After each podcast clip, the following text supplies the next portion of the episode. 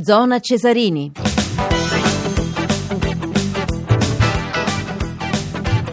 Eccoci qua, eccoci qua, buonasera, buonasera. Dunque questo eh, secondo recupero, quello della terza giornata, finisce 1-1 tra Sandoria e Roma, eh, i gol di Quagliarella al 45esimo su rigore, Geco allo scadere, al 91esimo invece ha pareggiato le sorti. Eh, c'è Filippo Grassia, mi dicono dalla regia, buonasera ancora Filippo. Buonasera a te, buonasera agli ascoltatori. Beh, insomma, si poteva aprire una crisi per la Roma, no? Poi, insomma, c'è stato il gol di Geco che ha uh, salvato il uh, risultato. Nonostante questo, insomma, la Roma ha preso un punto. Uh, tutto sommato, adesso mi dirai, mi dirai come eh, è andata la, la, partita. Un punto che eh, insomma, ha fatto comodo alla Roma perché ha, ha segnato veramente in zona Cesarini però, però eh, dobbiamo dire che forse avrebbe la Roma eh, doveva cercare la vittoria forse eh, per eh, cercare di eh, rimanere agganciata per la Champions League c'è ancora Napoli e Juventus sono imprendibili eh, vediamo un po' la classifica. Napoli 54, Juventus 53, la Lazio è salita a 46 punti con eh, la, la, vittoria del primo, del primo recupero con l'Udinese 3-0 e poi la Roma adesso è a 41 punti, la Sandoria 34. Filippo.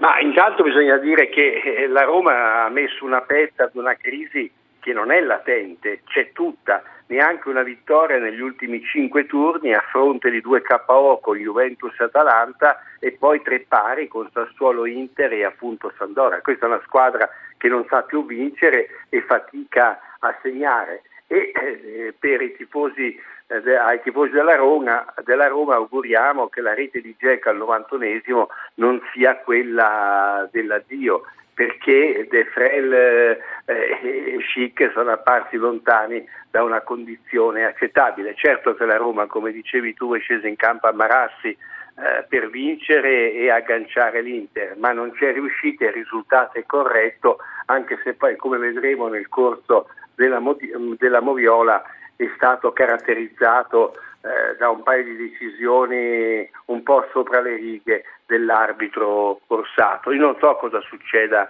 nello spogliatoio della Roma, però mi pare una squadra molto nervosa che non riesce più a praticare il bel gioco dell'inizio del, del campionato e sicuramente queste voci eh, sulle cessioni mm. di Nangolan prima, di Geco dopo e quindi anche sul fatto che c'è qualcosa che non va nella situazione economico-finanziaria nel bilancio, beh, secondo me insomma, eh, qualche strascico certo, certo. però nonostante le voci di cui tu parli Filippo insomma, Geco ha messo la sua firma uh, andiamo con la Moviola va, di, eh, di Sandoria Roma sì, direi di partire. C'è un episodio che è accaduto al quarto d'ora e riguarda proprio Geco con una munizione ai suoi danni. Il bosniaco prima si lamenta per un presunto fallo subito e giustamente non fischiato, poi stende Torreira senza motivo. Eh, e a metà del primo tempo Orsato cosa fa? Si avvicina a Di Francesco invitandolo a calmare i bollenti spiriti di, Ce- di Geco, nervoso oltre illecito. In precedenza l'arbitro aveva avvertito anche il capitano Florenzi. In pieno recupero arriva il rigore con cui la Sampdoria passa in vantaggio, col sedicesimo gol di Quagliarella. Kolarov nel tentativo di evitare l'intervento di Quagliarella davanti al portiere, intercetta con il braccio il cross di Ramirez da sinistra. Eh, forse il braccio è in posizione anche fisiologica, però eh, non c'è dubbio che è bello largo e impedisce appunto al pallone di finire dalle parti di Quagliarella. Orsato fa proseguire il gioco per 45 secondi esatti prima di fermare la partita e rivedere l'episodio al monitor. Rigore i giocatori della Roma protestano non solo per la concessione del penalty, ma anche e soprattutto per il fallo precedente di Ferrari che sbarra la strada a Strotta con una specie di blocco da basket sul lato corto dell'area doriana.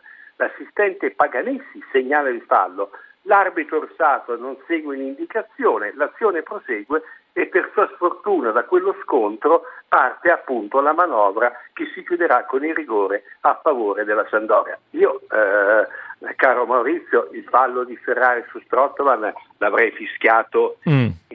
con molta tranquillità sì. e, e, infatti l'assistente l'aveva segnalato. Poi le cose sono andate e, eh, e Orsato per certi versi ha contraddetto anche eh, quello di cui ci aveva parlato Rizzoli la scorsa settimana, e cioè che nel momento in cui il VAR si mette in azione, l'arbitro deve interrompere il gioco. Invece così non è stato, è andata avanti per 45 sì. secondi e come tu mi insegni in 45 secondi può succedere di tutto. Poi ancora due episodi soli.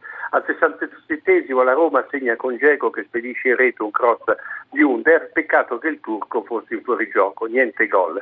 E infine, subito dopo il pari di Geco, col gol buono questo, Florenzi per rimediare a un liscio di Strottman abbatte Lignetti poco fuori aria con un fallo più da rosso che da giallo, ma che disastro appunto Strottman.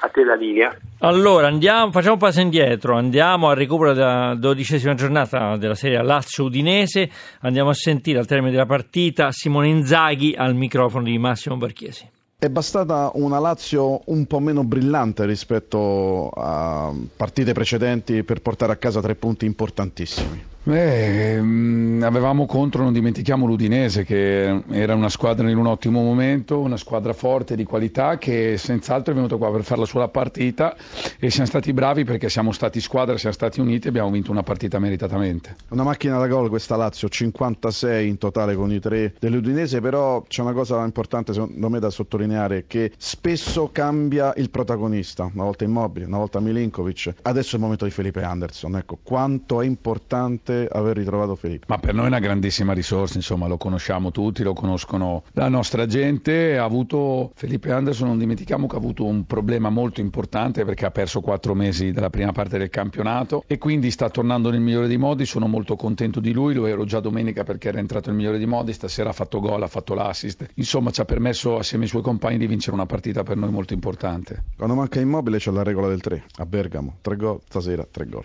Coincidenza oppure fino a un certo punto credo perché vuol dire che eh, al di là dell'assenza di immobile chiunque va in campo ha in testa bene quello che deve fare. Ma è normale, insomma, per un allenatore penso, insomma, due partite che manca il capocannoniere che ha battuto tutti i record, eh, fare sei gol è motivo d'orgoglio ed è una grande soddisfazione per tutto quanto lo staff perché insomma vedere giocatori che entrano al posto loro che magari giocavano meno, vederli giocare così è grandissima soddisfazione. Questa spallatina, chiamiamola così, data la classifica, che significato ha? Che ci tenevamo tanto, che poi verranno momenti in cui avremo tante partite, quindi dovevamo assolutamente vincere questo recupero che aspettavamo da due mesi e mezzo e l'abbiamo fatto nel migliore dei modi. Hanno vinto il recupero, recuperato pienamente Anderson, Filippo, la Lazio comincia ad avere una rosa piuttosto ampia.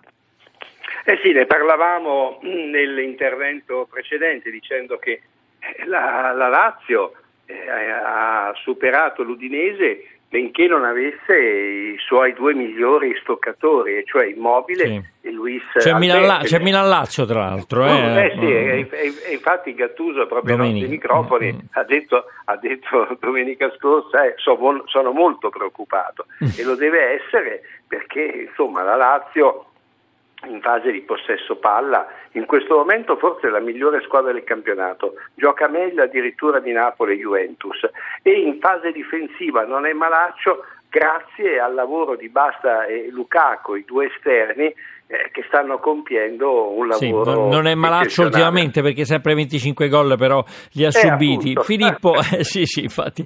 E Andrei invece da Massimo Oddo, sempre eh, al microfono di Barchiesi.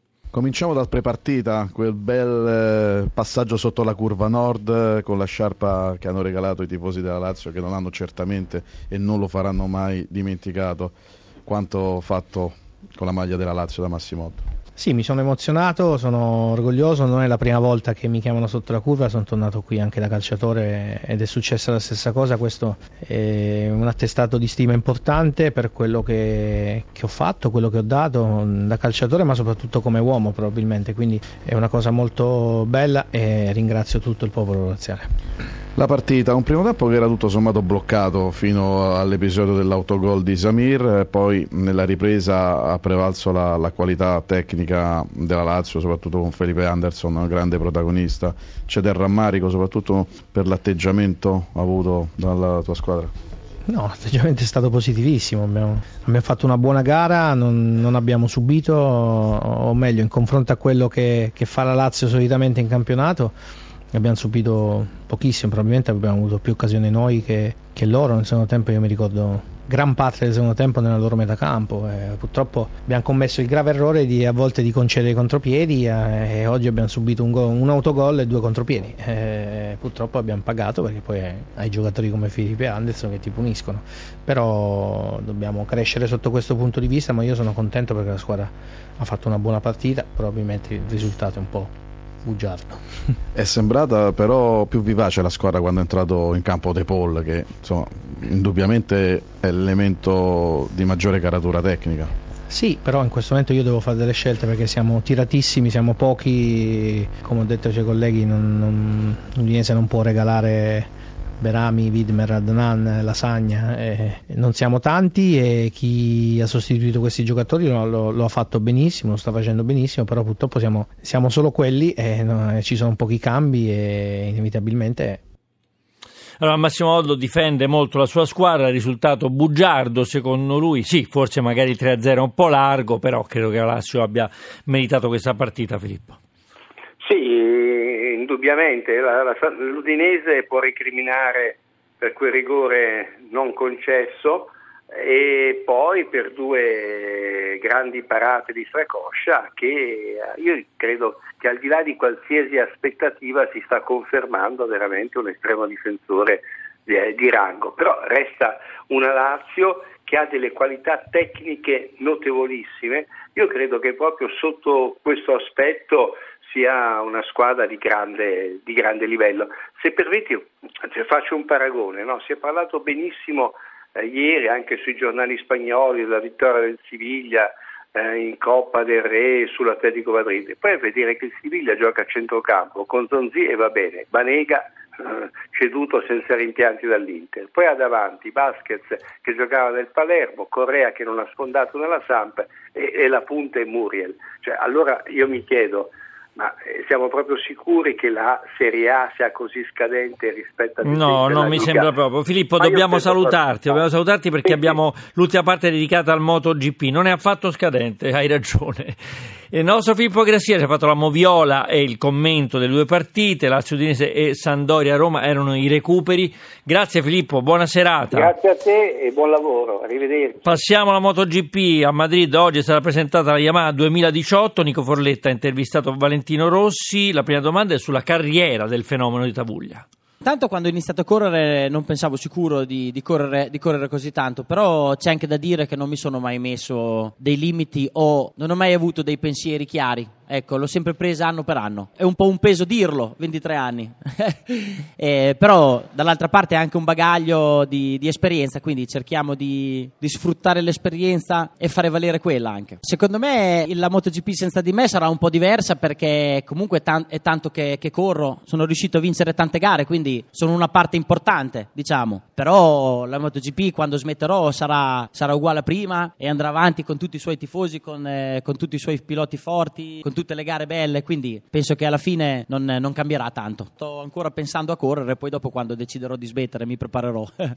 Un po' di anni fa ho preso la, la, decisione di non stare a sentire i canti delle sirene dell'automobilismo e di continuare con il motociclismo, ecco, quindi ho preso, questa, ho preso questa via, ho fatto questa scelta, continuerò così fino alla fine, nel senso che spero di correre qualche altro anno e poi da lì, da lì vedrò, però sicuramente avrò una certa età, quindi non, eh, mi piacerebbe molto correre in macchina, non so se nel rally o magari su pista, però sarà una cosa di più basso livello perché magari avrò 40 anni, quindi sarà più che altro un, uh, un divertimento. Intanto io sono stato sempre un grande, un grande, tifoso di Sainz anche quando correva con il rally e siccome ha 55 anni, visto che ormai io non sono tanto, tanto giovane, mi fa molto piacere vedere questa cosa e magari posso pensare di farla anch'io la Dakar quando, quando sarò grande. Ecco. Questo era Valentino Rossi, attenzione, eh, 39 anni, eh, insomma, mica pochi, con Maverick Vignales eh, per il secondo anno insieme per quanto riguarda la Yamaha e dunque ricominciano, ricominciano i test. Già da domani eh, si corre test privati a Sepang in eh, Malesia. Abbiamo ancora qualche secondo per darvi dei risultati di Europa Cup eh, di basket. Torino soccombe al Lietuvos Ritas 101 a 68, sconfitto.